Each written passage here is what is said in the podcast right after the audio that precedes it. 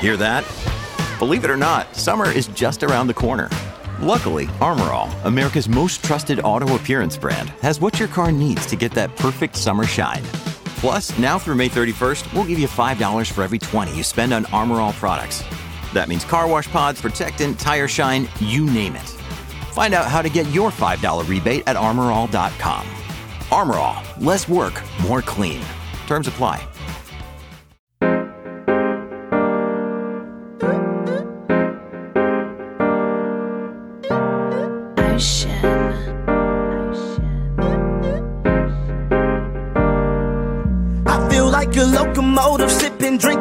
Arizona. Mixtape just around the corner. Did a lot in California. Can't wait to drop this on you. Yeah, they gon' have fun with that. Smash like Songam and my songs gon' break through like a running back. Good evening and welcome back to the podcast that is always up to speed with Formula One. It is Sunday, May 28th, 2023. Mark Daly and Mark Hamilton here to talk about a wet, wild, well, it wasn't really too wild, but a sort of wet ish Monaco Grand Prix. Hammy, how are you doing, my friend? My, my friend, I'm doing amazing. We're sitting here. It's beautiful. I feel like we haven't had rain here in Vancouver in the better part of a month. so it's a, it's a little bit of an anomaly, but certainly, like you said, Monaco got a little bit of rain. And less than a week from now, you and I will be sitting down again to speak about one of your favorite races on the calendar, the Spanish Grand Prix. But my friend, how Yep. are you? Good. You know, this has been a crazy weekend for sport. Not only did we have Monaco this weekend, we had the Indy 500, which I I also watched today, and it was the finale of the Giro d'Italia, the Grand Tour, the cycling race. So, the, you know, there's been plenty of cool things for you to watch. Did you watch the Indy today, or did you follow along anything at all? Don't put me on the spot. Put- of Our course I'm gonna put you on I the didn't watch the Indy 500. I did. I made a point of it because I was going to be on the, the- you know, on the podcast with Tim Haraney tonight. So Tim also covers Indy, so I had to do my homework, and it was a crazy finish. The last ten laps, there was uh, what three, two red flags and a couple of restarts, and then Josef Newgarden won it. Just like basic two lap shootout, one on one versus Marcus Ericsson. He he he. he he plotted or just took advantage. Let, us just say he made the overtake for the win right at the most opportune time, and it was it was pretty exciting. It was uh, it was pretty cool.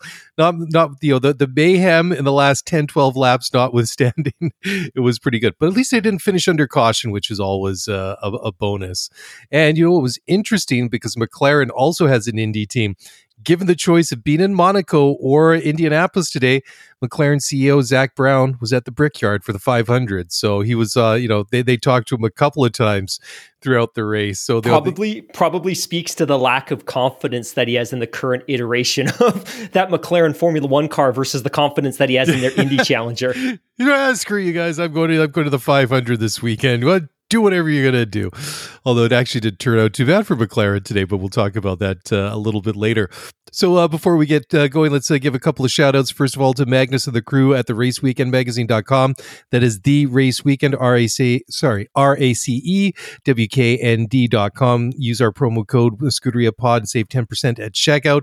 Also check out racingexclusive.com for unique, one of a kind, and uh, authentic uh, Formula One merchandise. You can check out check out what Tease and the crew have got assembled over there, racingexclusives.com. And a big shout out to JT the Human, the incredible artist that uh, created that wonderful opener that we drop each and every podcast. So, Mark, before we jump into it, fantasy. I, I already put you on the spot about Indy, but you look a little bit calmer here. Yeah, I I have the prepared for this standings, one. and it it Good for feels like it's been a while since we've done an update, just because Feels like it, right? it's been yeah have, formula one races have kind of been uh, uh, a rarity recently it seems uh, partly because we had the unexpected uh, dispatch of the chinese grand prix and of course the the disaster the natural disaster in the, the northern provinces of italy but i do have an update and hopefully this will put the smile on some people's faces. I am currently sitting 215th people don't really care about that but what people will care about is l1 f1 has moved up to the number one spot. And nathan's team has moved up to the number two spot. Ole's Lanus has moved up to the number three spot. Firmly entrenched in the number four spot is Bengals Bubs. Moving up to the five spot is Fire Ferrets. Slipping down to number six, Jesse H. Sliding down to number seven, Charles CL. Still at number eight, the bad guy one. Slipping to number nine, No Doze. Up to number 10, Buenos Diaz up to number 11, My My My, Oh Oh Oh, up to number 12, Cranger, up to number 12. I guess we got two people slotted in the 12 spot. Brooklyn Bagel Race Club, number 14. you Sorry, I'm just seeing this for the first time. In the number 14 spot, Yuki's Farts 2023. and to round out the top 15, Shake and Bake Baby. So quite a bit of movement this week. Shake and Bake Baby. Is that Parsa's team? That sounds like something. Well, at least the baby at that just kind of like made me made me wonder if that was your son's team. But there you go. Cool. So yeah, you know, you know what time of year it is. This is the time of year where I've uh, officially forgotten to check in on my fantasy team. So oh. you know.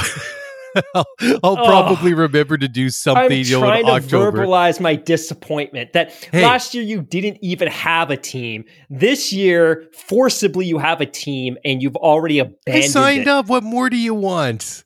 Child you, Protective like, Services needs to come after you for abandoning your your your my Formula One team, baby. Man. Sure, fair yeah. enough. Fair enough. Oh man, yeah. They'll, they'll, show up at your house and see the other three kids and like, no, I get it. You've got a lot going on. they'll, they'll take me away.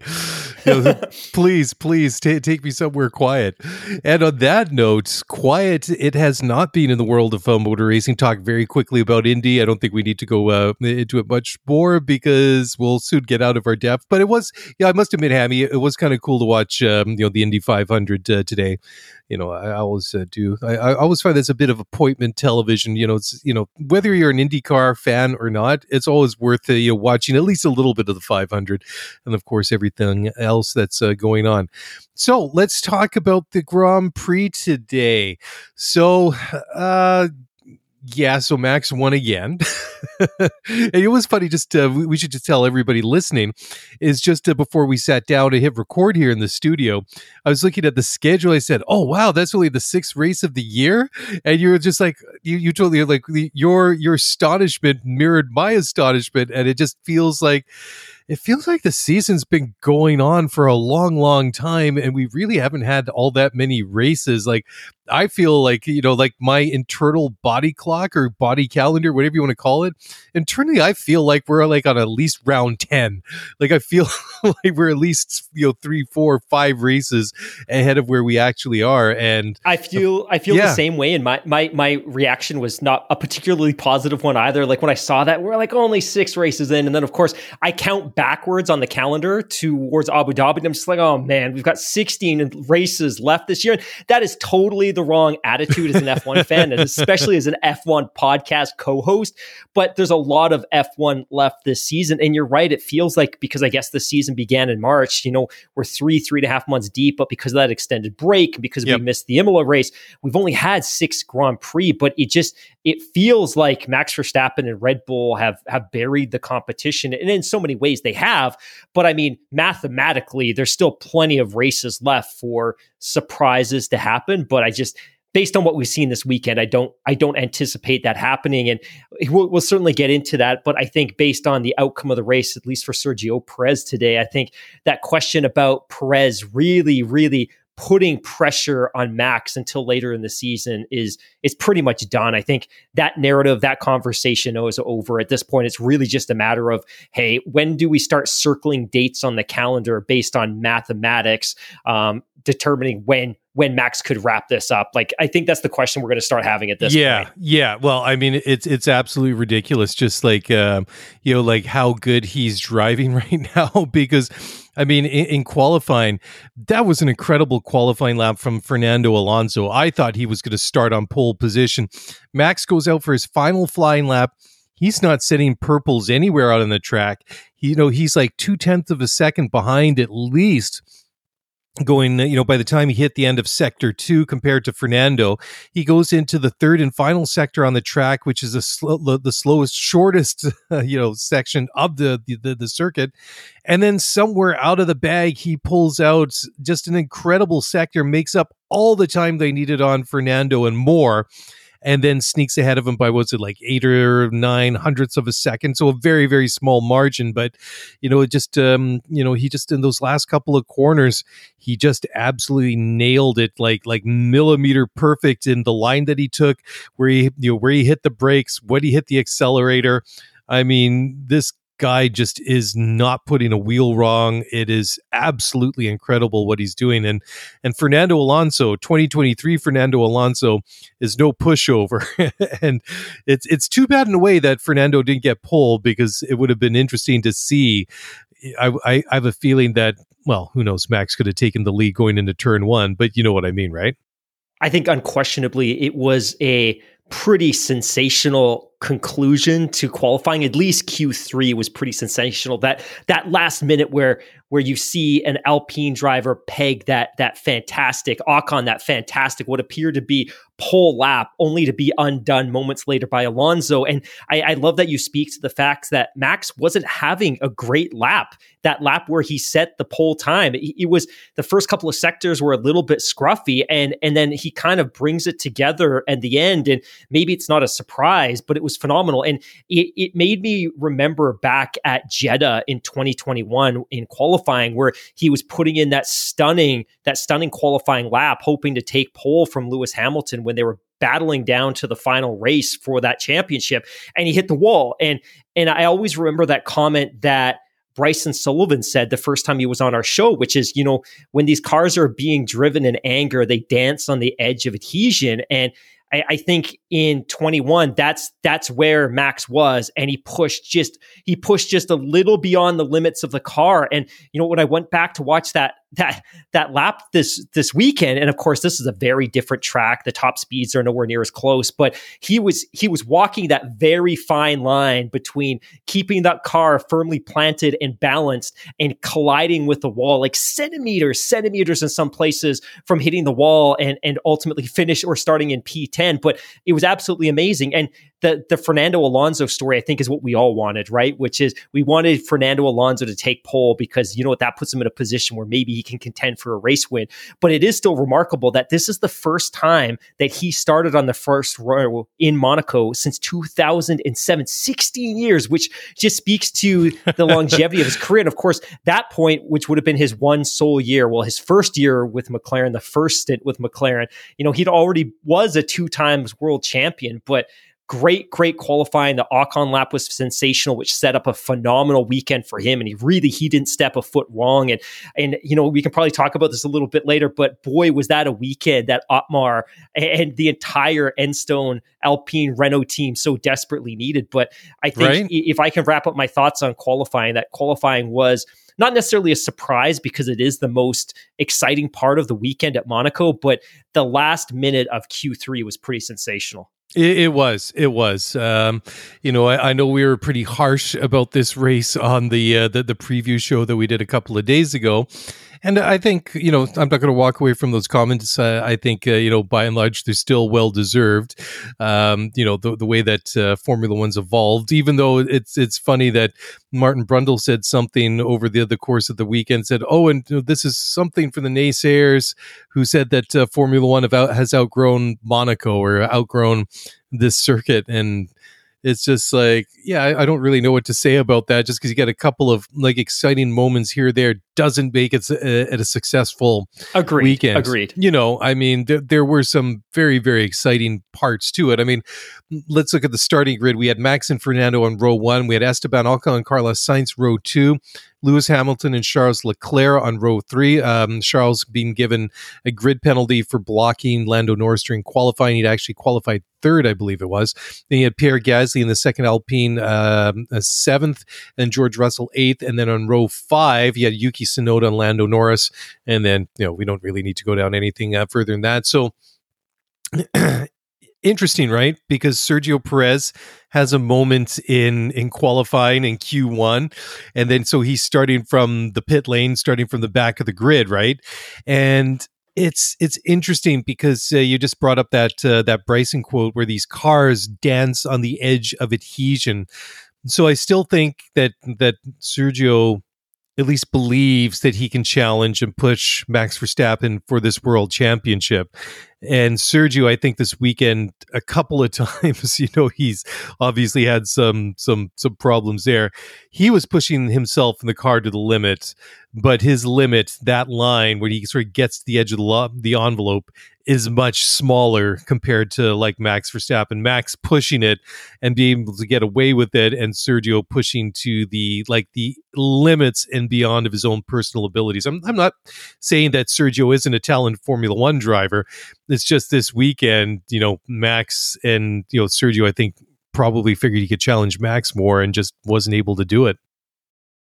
Passion, drive, and patience. The formula for winning championships is also what keeps your ride or die alive. eBay Motors has everything you need to maintain your vehicle and level it up to peak performance. Superchargers, roof racks, exhaust kits, LED headlights, and more. Whether you're into speed, power, or style, eBay Motors has you covered. With over 122 million parts for your number one ride or die, you'll always find exactly what you're looking for. And with eBay Guaranteed Fit, your part is guaranteed to fit your ride every time or your money back. Because with eBay Motors, you're burning rubber, not cash. With all the parts you need at the prices you want, it's easy to make your car the MVP and bring home huge wins. Keep your ride or die alive at ebaymotors.com. Eligible items only. Exclusions apply. When you need mealtime inspiration, it's worth shopping Kroger, where you'll find over 30,000 mouthwatering choices that excite your inner foodie. And no matter what tasty choice you make, you'll enjoy our everyday low prices, plus extra ways to save, like digital coupons worth over $600 each week. You can also save up to $1 off per gallon at the pump with fuel points. More savings and more inspiring flavors make shopping Kroger worth it every time. Kroger, fresh for everyone. Fuel restrictions apply.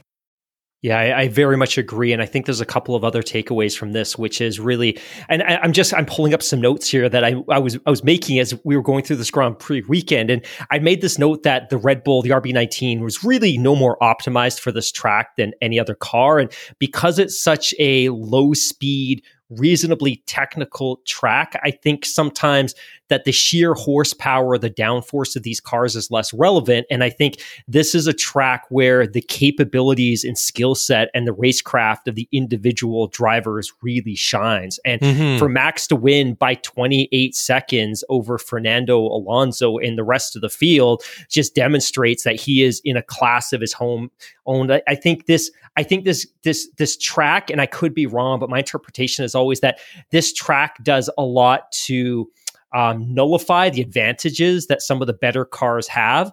And I think, despite that, despite the fact that there was perhaps some more technological parity this weekend, that ultimately he just ran away with it. And and Fernando, or not Fernando, Sergio was just all over the place this this weekend. And I think there's some real consequences. One, that the cost that they effectively had to rebuild the car. And, you know, if he didn't have a gearbox replaced after that crash in qualifying, that gearbox is probably going to last two or three races less than it would have. And uh, replacing the rear suspension is pretty expensive. But I think the biggest consequence to to him crashing in qualifying was the fact that that car was craned up so everybody on, in the entire paddock, everyone and Monaco could see the underside of that car, and that's that's a real problem for Red Bull because I think Red Bull's greatest advantage this year has been possibly the downforce that they're creating off of the bottom of that car. And let's be very honest, the only time the competitors see the bottom of your car is when it's being craned up, and that hasn't happened for the Red Bulls this year. And of course, it actually also happened to the Mercedes this weekend as well. So we all got to look at that brand new Mercedes floor, but nobody's yep. out yep. to emulate the floor of the Mercedes because no one knows if it's good yet. And we probably won't for a couple more races. But this weekend, everybody had the opportunity to see in crystal clear 4K detail the bottom of that car. But Sergio just was all over the place this weekend. And, you know, he was being interviewed after the race and, and somebody had asked him, like, hey, do you think there's still a challenge for the World Drivers' Championship? And he, he was pretty candid and he said, look, this this weekend was a disaster. And he's like, I have to be literally perfect every single race race every single time I step in this car for the rest of the season to be able to contend. And also, he didn't say this, but this is me reading into it. You also have to wish for some bad luck on on Max Verstappen, and Max doesn't create bad luck because he doesn't make mistakes. So, you know, is there going to be a DNF or a collision or or something like that?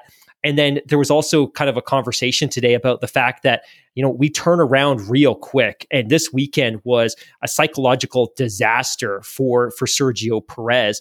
And is it a good thing that we're going to Spain so quickly? And I, I, I kind of had like this thought because last, you know, because I talk about all the time and I'm usually exhausted by the time we sit down and record on Thursday, but I, I'm in an adult basketball league. And last Thursday, I played awful, man. Awful. And the only thing I needed psychologically, mentally, was to get back out there again as quickly as possible and to erase the memory. And I'm, I'm sure he's going to be extremely anxious to get to get back out there, but a really tough weekend for Sergio Perez. But I think Max simply established once again that if if he's not clearly the best driver on the planet today or th- season in the world, then then it, I think this kind of reaffirms it. I, although I would say that Fernando Alonso, if you were going to, if you were going to debate who's been the better driver this year, I think there's an argument to to be made that maybe Alonso has been the better driver this year, given the equipment that he's being paired with. But Max was just absolutely phenomenal this weekend. Yeah, you know, just absolutely perfect uh, once again. But this is that that's the same thing we watched Lewis Hamilton do during that decade of uh, Mercedes dominance. It was just like how many times did Lewis put a wheel wrong? Like basically never. It was a how many times did the the equipment let him down? Also basically never. I mean, the one and, and I mean they they did occasionally, right? I mean, there was the double DNF in Austria one time with uh, Lewis and also with um, with uh, Valtteri Bottas a couple of years ago. Then there was uh, all the incidents that uh, that Lewis had with uh, with Nico Rosberg during when that relationship was at its absolute uh, you know, worst. And then there was the time, of course, famously when when the car blew up, the engine blew up on him in Malaysia in 2016. It was just that that Lewis not only was he driving at such a phenomenal level, he did it week in, week out, race in, race out, every single time he got into the car.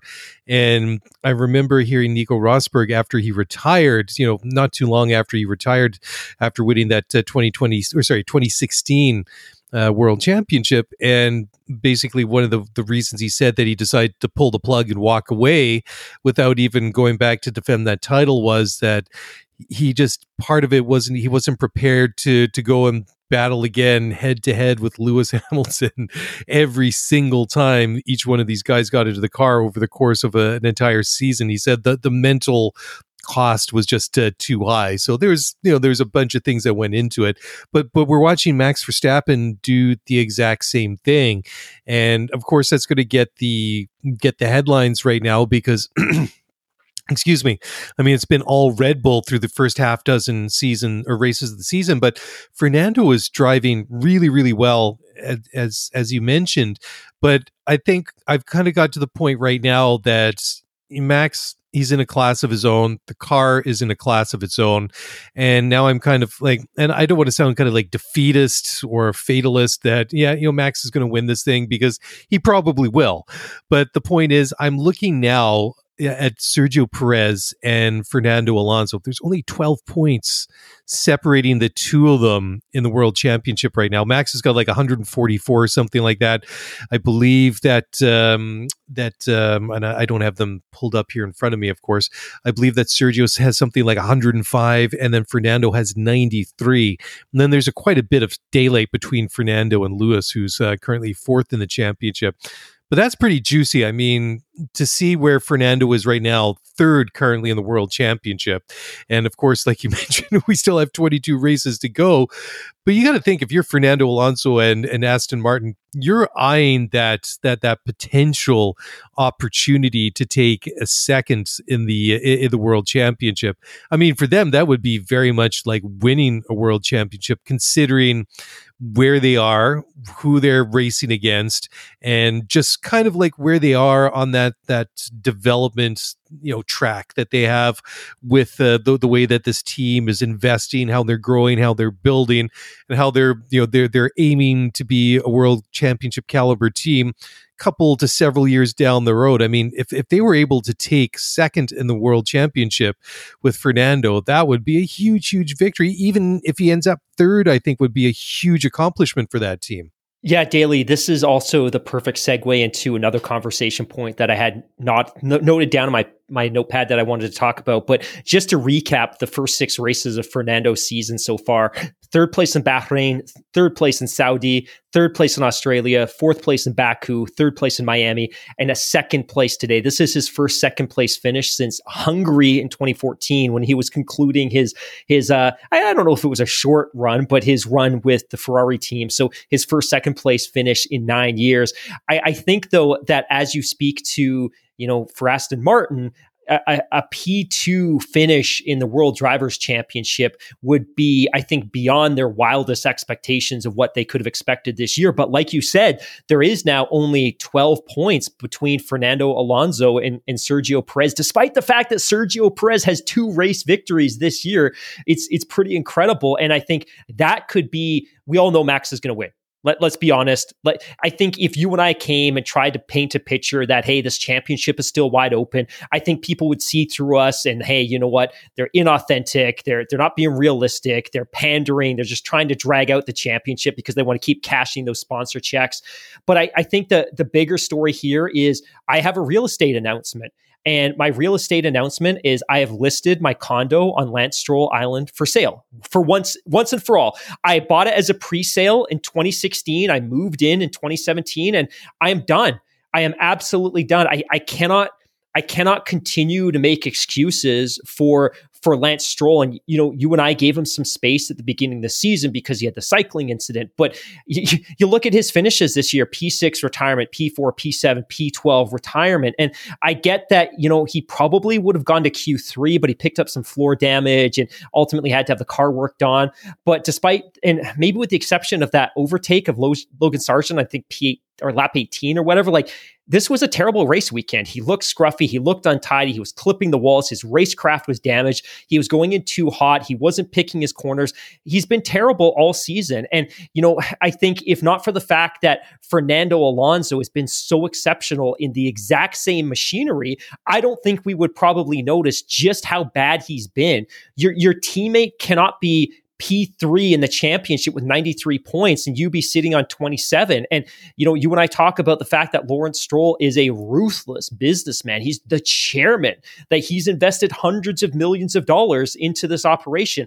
I do not know how he can walk into that new factory in Silverstone in in and and be taken seriously when he continues to choose to put Lance Stroll into that car when Lance is not even in the same hemisphere as Fernando Alonso, despite the fact that Fernando's 40 and he's new to this team and he's driving a car with a Mercedes power unit for the first time. And all mm-hmm. the it, it, there's just logically it just doesn't make sense. And I think if Lance Stroll was in year one, two, or maybe even year three of his career, you could make an argument that look, you know, he's still young and he's learning the tracks, et cetera, et cetera dude, he's he's a hundred plus Grand Prix into his journey. He's been in the Formula One Championship since 2017. If if he was going to show us that he could deliver consistent podium esque results, it would have happened by now. But you know, Fernando's sitting on five podiums this year. He's been P4 better in every single race.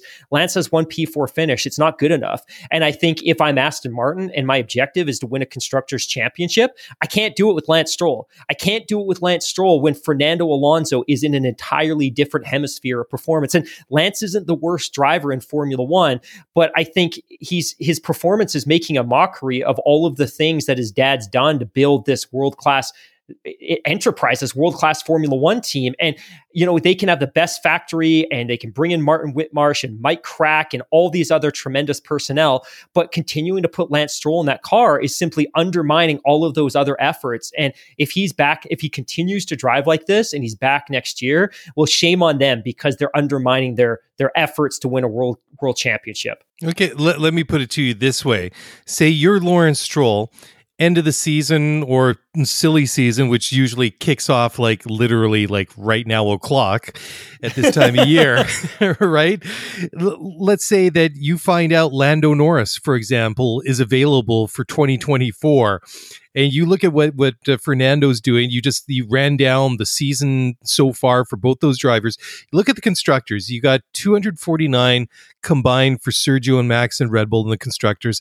Aston Martin sitting second, which is a great place for them to sit right now. They got 120 points. That's only one point ahead of Mercedes. And Mercedes, you know, the W14, they finally have implemented Plan B. You, I heard that the cup, the car is now upgraded. It's now awful to drive. It's just now simply not good. but Toto. you know, Oh, Toto. you gotta love those Toto quotes, right? But the thing is, they're you know this this is a golden opportunity because Mercedes can only go up, Ferrari can theoretically only go up, but they never do, uh, or they do and they continue to frustrate because they they they they poke their head up above water and then they drag themselves back down again. But the point is, Mercedes isn't quite there, Ferrari isn't quite there, Aston Martin is in a perfect spot to really.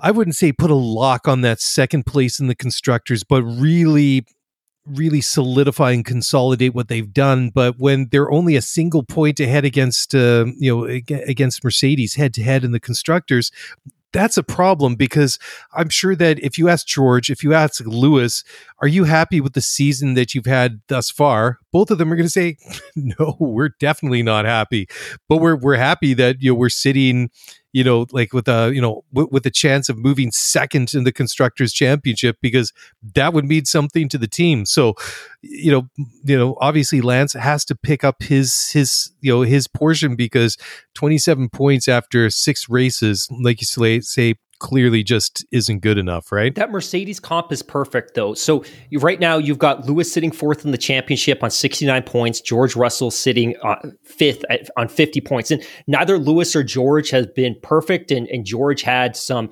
some moments today. And, and again, he was maybe in line for a P3 finish. But ultimately, when I look at Lewis and I look at George and I talk about the opportunities at Mercedes, you know what? I, I would say, hey, there's more opportunity with the car than with the drivers. But when I look at, at Lance, he has arguably, not even arguably, he has the second best car in the championship, and he's sitting in P8 on 27 points with two retirements and a P12 finish. That's that's that's unacceptable. And I just I think my point is Lawrence Stroll cannot be taken seriously as an owner of a Formula One team if he continues to handicap the team by putting Lance Stroll in that car.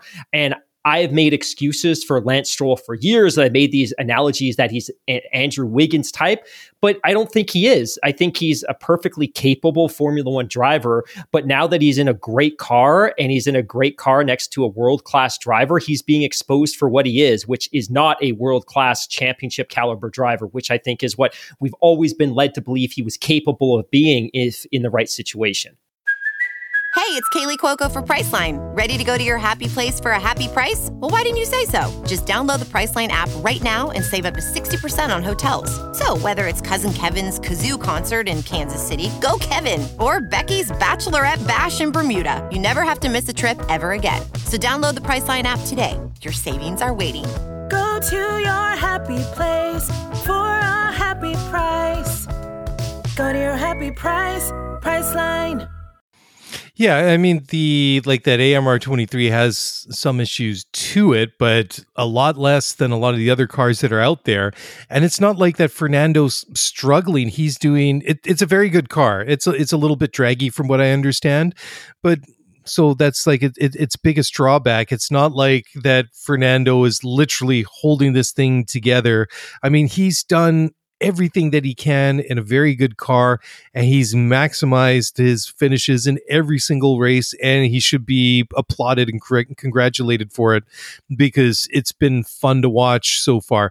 Because uh, I, am afraid if we didn't have this Fernando story that uh, it would you know we, we'd kind of be back in a kind of like a a replay of the Mercedes years, but instead of being like uh, Nico and Lewis or Lewis and Valtteri, it's just Max and Sergio. So, and nothing against them or Red Bull, but and nothing against Mercedes either. But I've kind of gotten to that point in my life. I want to see a little bit of variation. I don't want to see one team dominating because it just didn't start with Mercedes. It didn't start with Red Bull. You can go back, make the same uh, you know comparisons with McLaren, with Ferrari, with Williams. You know, going back to almost every single other era of uh, of Formula One. It just seems that over the years, over the decades, one team tends to get it right and when they do they kind of run off become like you know almost a bit of a dynasty. It's like one year after another after another after another. I mean certainly what we saw with the mercedes over the past decade was unprecedented but you know just the the fact that one team tends to dominate for x number of years in any era is not unusual to formula 1 of itself right? I would be I would also be remiss if I didn't mention that this was Max Verstappen's 39th race victory as a Red Bull driver. Mm. Uh, that hmm. eclipses the 38 race victories of Sebastian Vettel. And he also now sits just two race wins behind Ayrton Senna. Wow. That that is amazing. I mean, that just goes to show like that like since Max kind of like has reached that pinnacle and kind of got into that space where he's driving right now, it's just amazing how quickly all those wins and all those stats and everything and world championships have uh, really they've just exploded. It is absolutely incredible to see what uh, what what he's done. But I mean, again, that's kind of like what what Mercedes did. Like uh, you know, from 2014 on, it just like it seemed like all the records would just fall one after another, after another, after another. But you know, that's that's no small accomplishment for, for Max. 39 race wins. I didn't realize. I thought Sebastian had more, but I you know I I, I sometimes blur the different eras from you know Sebastian's time in Formula One together. You know, I, I know that there was a bunch more wins that came with uh, Ferrari, but um, I, I, guess when it comes to championships and things like that, uh, of course, everybody will remember Red Bull Sebastian rather than Ferrari Sebastian. I'd love to yeah. comment a little bit on uh, Esteban Ocon. So, if if you aren't aware, Esteban Ocon was named driver of the day in post race interviews. He was extremely happy about this. It sounds like that's Great something story. that he's he's long wanted. And if you look at his his his season so far, uh, a retirement in the opening race, a P8, a P14, a P15, a P9, and then of course after the Miami Grand Prix, which was probably or arguably the best race outcome of the year for for Miami when Ocon finished P9 and Pierre Gasly finished P8. There was the the fallout because Laurent Rossi was present in Miami and he was uh, he was interviewed on Canal Plus and he was extremely critical of the entire Enstone operation and it seemed like uh, it seems like he was taking aim directly at Otmar in his criticisms, and I think every I think everyone else at Enstone was catching strays in the process, but it was it, it was I think perfect timing for them to rebound in this way. So Esteban Ocon scores uh, Renault Alpine's first podium of the year in a P3. Pierre Gasly also very quietly puts in a really solid performance and finishes P7. That's his best points scoring finish of the year. Uh, the two of them now, Esteban Ocon sitting on 21 points, Pierre Gasly sitting on 14 points. This was a team that I think we all thought was going to contend possibly for P4 in the championship as a works team. It, it, they're certainly not going to, uh, simply because there's there's not enough opportunity or time left for them make to make that ground up. But it will be very interesting from a narrative perspective to see if they're able to continue to build on this and and consistently contend for podiums because certainly Ferrari's leaving the door open and, and Mercedes with the struggles that they've had so far this year. And the fact that Mercedes combined between Lewis and George have only scored a single podium finish themselves like there's certainly opportunities um, for them to do so. So it'll be interesting to see if they continue to build on that. And and I stole this from Reddit but I, I saw an interesting nugget of information information today as well that this was the first time that Max Verstappen and Esteban Ocon had stood on a podium together in nine years. The last time the two of them shared a podium was nine years ago in Formula Three championship race. Wow, that's amazing. Yeah, I mean, good for Esteban Ocon, also good for for Alpine because you know they also, of course, uh, did uh, pretty good in qualifying. And if there ever was a way for for Otmar to respond to his critics, aka his boss, Laurent Rossi, this was the perfect way to do it. I mean, of course, uh, I, I, guess you could say that. Uh, oh yeah, sure. Well, you know, it, it was at Monaco, so you know all the, the the flaws and issues that car has are somewhat uh, negated. They're they're not quite quite as um, an issue there as it would be you know at practically other circuits but i mean who cares right? Wins or wins and you take your points where you can get them even though esteban did win he got a p3 i thought it was great too and you know i i liked the, the, the comment that george russell made saying that he felt like a, a pretty comfortable p3 got away from him and sure kind of sort of not really but I feel that that Esteban did enough today that I, I, think that this was his P three to lose rather than from, from someone else to to take it away from him. I I thought he just looked, you know, as as much as we were very you know complimentary to Max Verstappen a little earlier. I think that um, you know just like Fernando, I think, uh, deserves a lot of you know cred for credit for what he did, and I think so does uh, Esteban Ocon. Like, I mean, you said that this teammate Pierre Gasly came home very quietly in P seven. I would kind of almost argue a little bit for for Ocon as well. You know, he he did what he needed to do. He kept his nose clean. He didn't get the he didn't de- get into any accidents. He didn't damage the car himself, and that is you know typically the the, the biggest thing at, at Monaco is that there's there's a pretty good chance that just due to the track itself. And it is kind of tough on the cars that you might have a mechanical issue or you might hit one of the barriers, which we've seen drivers do all the time because they're literally flirting with hitting those barriers at each and every bend and they use every single, single inch on the track. And I think that Esteban did a, a really, really good job. So it was uh, good to see. I mean, you know, no better way to, to prove your boss wrong than coming home with, uh, you know, two cars in um, in in, in the points and a podium as well. You know, as, as much as I, I kind of disagree with uh, with George's take that you know he, he felt feels like a, a, pretty comfortable P three slipped away from him, I kind of almost disagree a little bit with with Gasly as well, who feels like that um, they could have had like both cars in the top four. He feels that um, that you know he had a good shout to, to get up to perhaps if not onto the podium, then at least into P four. I, I don't know. I'm not quite convinced by that as nondescript weekends and races that Mercedes and Ferrari mostly had.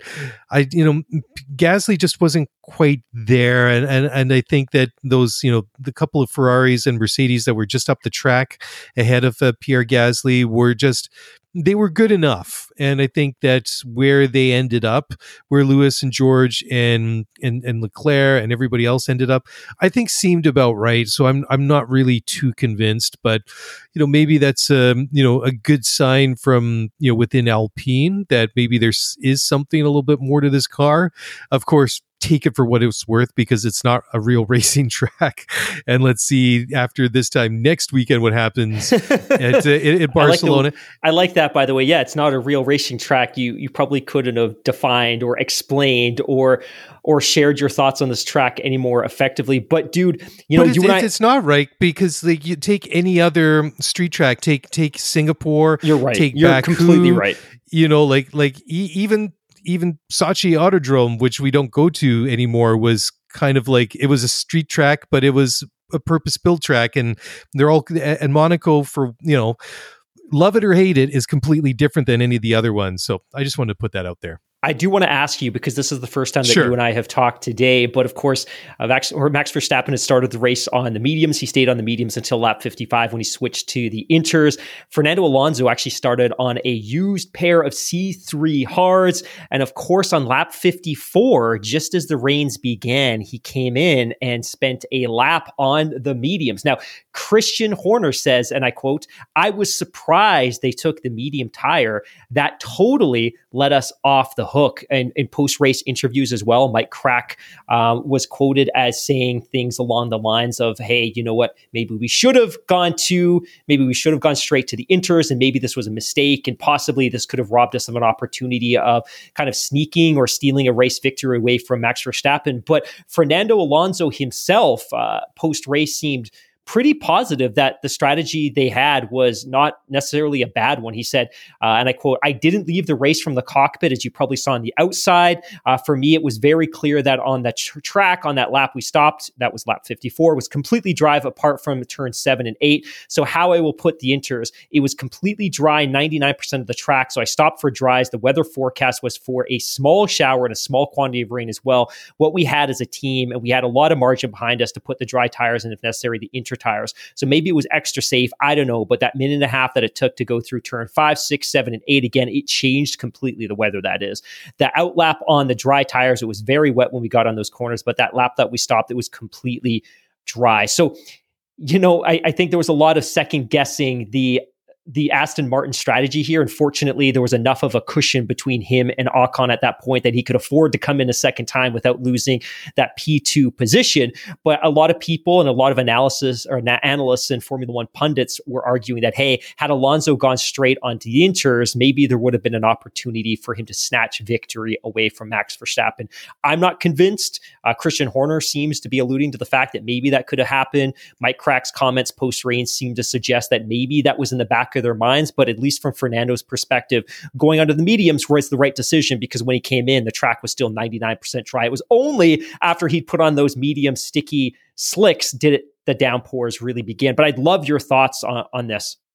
Yeah, and I'm glad that we got to the point where we could talk about the different strategy between Lewis, sorry, not Lewis, uh, Max and uh, Fernando, because it was it was interesting. If you look at all the cars in the top ten, it was basically split 50-50, either starting on our hards or mediums. So Max started on the mediums, Fernando, like you say, started on the hard tires. So they're predicting that the the pit stop window for the medium tire runners was going to be somewhere between lap 30 and 38, and you know we get into the high 50s or whatever whatever it was when the rain started. And Max just kept extending and extending and extending because, you know, I thought it was, you know, I thought it was a really interesting call because, you know, logically, Fernando's, um, you know, the way that it shook out, like I think theoretically the advantage was in Fernando's court, right? Because he's going with the harder, slower tires for the first half of the uh, the the race, and I think that you know those hard tires if you didn't have the one mandated um, you know stop you know that that's built into the rules that you have to use the two different at least two different uh, compounds of uh, tires that you probably could have run the entire race. I think they were that good. But the thing is that you would have expected Max to come in sooner, but he didn't. But the whole point was that it had it worked out at the end of the race, Max would have been on the harder, slower tires, and Fernando would be on newer, softer tires. So you just got to think that that advantage would be there. The only question was that when they were on those after they made their their pit stops, who would have been where on the track? What would the uh, the track position? Would would a faster Fernando Alonso try to try to be catching and overtaking? A slower Max Verstappen, or was there some way that uh, Fernando could have put himself in front? Unfortunately, we'll never know. But uh, and and I feel a little bit cheated because the rain robbed us uh, of that because there was a real slow burn, and and all credit to Max because he made those those tires last. But I think that call to extend was kind of made for a lot of the teams just due to the to the weather picture because we saw it on the like on the radar quite a few times. We saw the pictures from the helicopter quite a few times that the skies were really really dark. But it was interesting too because if you listen to the comms that were going back and forth from the pit wall out onto the track from basically all the different teams they all basically said something different. Some said, "Oh, we got rain coming in five minutes," or "We got rain coming in five laps," or "We'll have rain for the last five laps of the race," or "It's not going to rain for forty-five minutes," or "It's not going to rain until the race is over." But unfortunately it did and like you say it started in that one quarter of the track where you make the right hander and i can't remember the, the, the names. I always forget i'm terrible learning the names of monaco for some reason. It was you have the the, the right hander that goes down to the hairpin that eventually goes into the tunnel going down the hill there and that's was really slick. But I totally agree. Fernando made the right choice because at that point it was only raining there. Unfortunately, the timing was really horrible because literally the moment Fernando leaves pit lane, rejoins the track, it starts raining in the pit lane and it's it's just the way that it worked out it wasn't a bad it was just unfortunate timing and i guess you could say well well max got lucky well sure i guess he he did because he benefited from the fact that fernando was uh you know had changed and then that advantage that that, that he had was instantly erased because then everybody had to go on inters because it was interesting too because in that opening stint of the race max being on the medium tires he was extending he had like about 11 to 12 second lead. I think it was about 12 maybe just under 13 seconds at its at its biggest but that seemed to me to be about the right gap between those cars the, on the fact that due to the fact that Max had the mediums, Fernando had the slower hard tires, and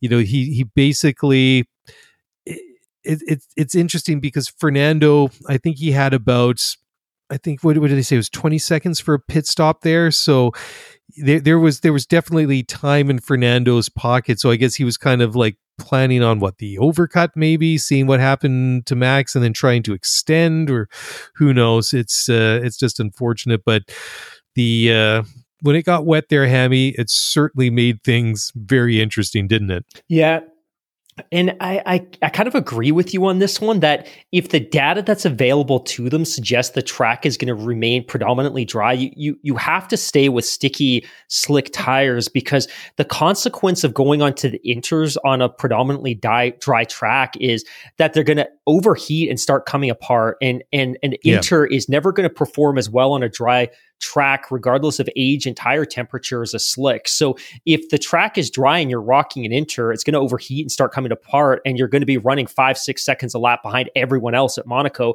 So that would have been that would have been a, a, pretty serious mistake to to have made. So I think they were trying to be. I think they were trying to be um, strategic in their decision. But of course, things could have been different because I know Christian Horner had made a mis- kind of a comment as well that they probably left Max out a second longer than they should have. And of course, by the time he was coming in on lap 55, he was starting to slip and slide and he made a little bit of contact with the barriers himself. So, you know, he's probably lucky he didn't get a puncture and, and sustain any suspension damage himself. But ultimately, I think if they put if they put Alonso onto the Inter and they didn't have as much data as they did a lap later, um, it could have cost cost them a podium finish because those tires would have come apart, or you would have had to pit to go back onto a medium anyway. So the timing wasn't great. But I think the fact that Max stayed out an extra lap probably probably negated that benefit, but ultimately, I don't think it would have made a difference that if he'd come in and gone straight onto the Inter, I just think Max's lead was so, so substantial. He was never going to be able to cut into it, even though Max stayed out a lap longer and, and kind of kind of skittered about a little bit before he came into the, the pits on lap 55 to go on to uh, the intermediate himself.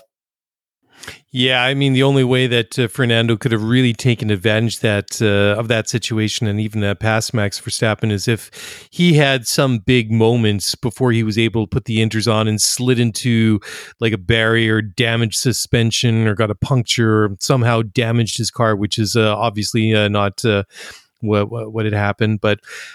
I guess uh, you know at the end of the day, it it all kind of everything kind of works itself out. But let's take a look at uh, some of the other teams. Now we talked about Red Bull, we talked about Aston Martin, we talked a little bit about uh, Mercedes. Uh, Ferrari again. By the time it was all said and done, got Charles in P six, Carlos Sainz in uh, in P8. So let's uh, at this time let's just go down the uh, the final race classification. So we had Max Verstappen winning. Fernando Alonso was a second for Aston Martin, some 27 seconds behind. Then Esteban Ocon for Alpine, Lewis Hamilton and George Russell coming fourth and fifth for Mercedes. Charles Leclerc in sixth for Ferrari. Pierre Gasly in seventh for the second Alpine. Carlos Sainz for Ferrari in eighth, and then you have a pair of McLarens, Lando Norris and Oscar Piastri rounding out the top ten. Coming coming home uh, ninth and tenth. Anything uh, we really need to discuss about uh, Ferrari other than it was sort of a very typical, underwhelming, and at times frustrating Ferrari weekend? Yeah, I, I don't have a lot to add. I know we've got a couple of Ferrari stories that we want to get to next Thursday, so I might sit on those until we sit down again. But I think, again, ultimately it was a disappointing weekend, and I think all of us are waiting for the day that Charles Leclerc can win at home because, of course, he's a he's a Monegasque driver. He he was born and raised raised in the in the in the principality, and and I think it would mean the world to him to be able to win a, a champ or win a race here. Of course, he's uh he's finished on pole twice. Most recently, of course, he had sustained gearbox damage that didn't make itself uh, visible or evident until he was on the formation lap, so he wasn't able to start that race. But not a lot to add from a, a Ferrari perspective. It just seems to be the status quo for the season. I did want to add one quick quote that I thought was hilarious, and this is not Ferrari related, but rather AlphaTauri related. On lap 66, Yuki Tsunoda's race engineer came on the radio and said,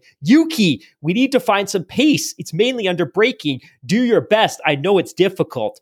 To which Yuki replied, I know, but this break sucks. Dot dot dot. Are you trying to crash me or what? So I got I got such a I got such a kick out of that moment. I just I love Yuki on the radio, and I feel a little bit bad for his engineer because no matter what he says to, to Yuki, Yuki's always got a feisty response. But I, I love the passion for Yuki, who at that point was still battling possibly for a points finish, although he of course finished significantly outside of the points. And then I know we're wrapping this up, but a pretty interesting news story, and we'll save this for Thursday as well, but I think it's worth sharing. Pretty interesting news story just came across the wire, which is uh, Alfa Romeo, who of course is uh, terminating or is having their uh, sponsorship agreement with Sauber terminated at the end of the year, as of course as Sauber begins its journey to becoming an Audi works team, um, look to be finalizing an agreement to become possibly a principal sponsor for Haas. So Alfa Romeo, who is exiting Formula One at the end of this year as a partner with Sauber, may be rejoining the grid in 2024 as part of Haas Alfa Romeo MoneyGram F1. So uh, Alfa Romeo might be staying on the grid. Yeah, th- that is really interesting, right? Because it's uh, it's purely a branding and marketing exercise for for Alfa Romeo. They're not putting any no human power input, behind no it, no technical, technical, and yeah. So it, it, it's interesting, right? Because I- I'm not sure how much uh, money that they're paying in terms of sponsorship or whatever to to to, to Sauber to call that team Alfa Romeo.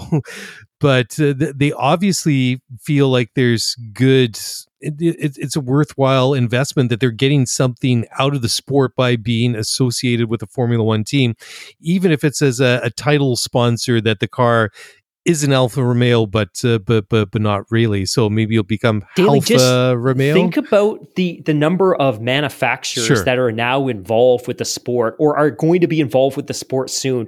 Obviously, Mercedes is is involved, Honda is involved, uh, Alfa Romeo involved, Ferrari involved, McLaren involved, Alpine and Renault because you could see them as two separate brands as well. sure. Um, Aston Martin and of course Ford is coming aboard, and now Audi Yep. is coming aboard. There's an awful lot of automotive manufacturers that are involved with this sport or will be involved in competing on the grid very soon. So I think, uh, and Alfa Romeo, it, it kind of seems logical that maybe they don't have any technical input in the car because they're ultimately going to partner with another team that is partnered with Ferrari, which is part of the broader uh, Alfa Romeo Ferrari family. That there's a lot of brand synergies there, so it kind of makes sense. But you're right; like that's not a technical partnership. That's very a, much a branding exercise, as you described it.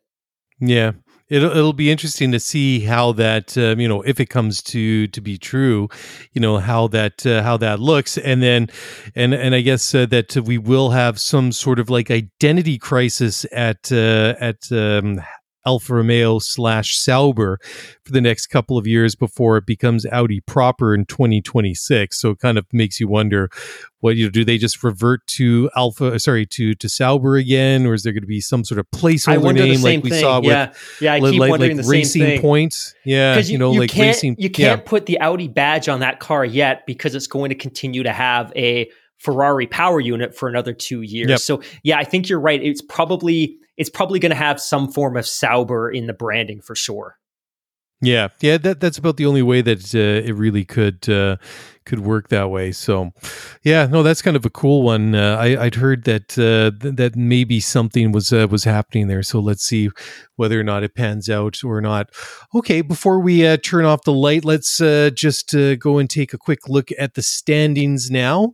On the constructor side, we have uh, Red Bull leading the way with 249, Aston Martin second with 120, Mercedes third with 119, Ferrari fourth in the constructors with 90 points. That is very underwhelming. And then fifth is Alpine with 35. On the driver's side, uh, we have Max Verstappen still leading the way uh, with 144 points ahead of his teammate Sergio Perez in second with 105. Fernando Alonso from Aston Martin is third with 93 points, followed by uh, Lewis Hamilton and George Russell from Mercedes. And the Mercedes drivers have 69 and 50 points respectively. Then in sixth, you have Carlos Sainz with 48, Charles Leclerc seventh with 42. Then you have Lance Stroll, Esteban Ocon, and Pierre Gasly rounding out the top 10. Pierre Ocon has uh, 21 points. Gasly has 14. So there you go. The uh, the the the Alpine drivers sneaking into the top 10 in the uh, drivers' championship at the at the moment. Anyways, Hammy, anything else we need to add this evening? Uh, only that f- friend of the show, Matt Clark, has just slid into my DMs, and it looks like we might be getting him on the show in the next couple of days. Of course, he had a personally a big race victory on the weekend, so excited to get Matt Clark back on the show. Um, but if you do like what we do here, and hopefully you do, and if you're listening at the minute 55 mark of a Monaco Grand Prix race review, you probably do like what we do. Uh, we would be honored if you could give us a rating on Spotify, and if you use an Apple device, if you could give us a rating and review, it would mean the world to both of us. Yeah, absolutely. And uh, thank you, one and all, for joining us uh, tonight. Mark and I will be back in a couple of nights uh, on Thursday to wrap up all the latest uh, Formula One news and uh, stories and everything else that is going on, and also preview the Spanish Grand Prix, which we'll be talking about this time next week. Anyways, if you want to get in touch, send us a tweet at ScuderiaF1Pod or send us an email at ScuderiaF1Pod at gmail.com. And that's it. That's wrap. Thank you very much for listening. And on behalf of myself and Mr. Mark Hamilton, have a great week, and we'll talk to you again soon. Bye for now.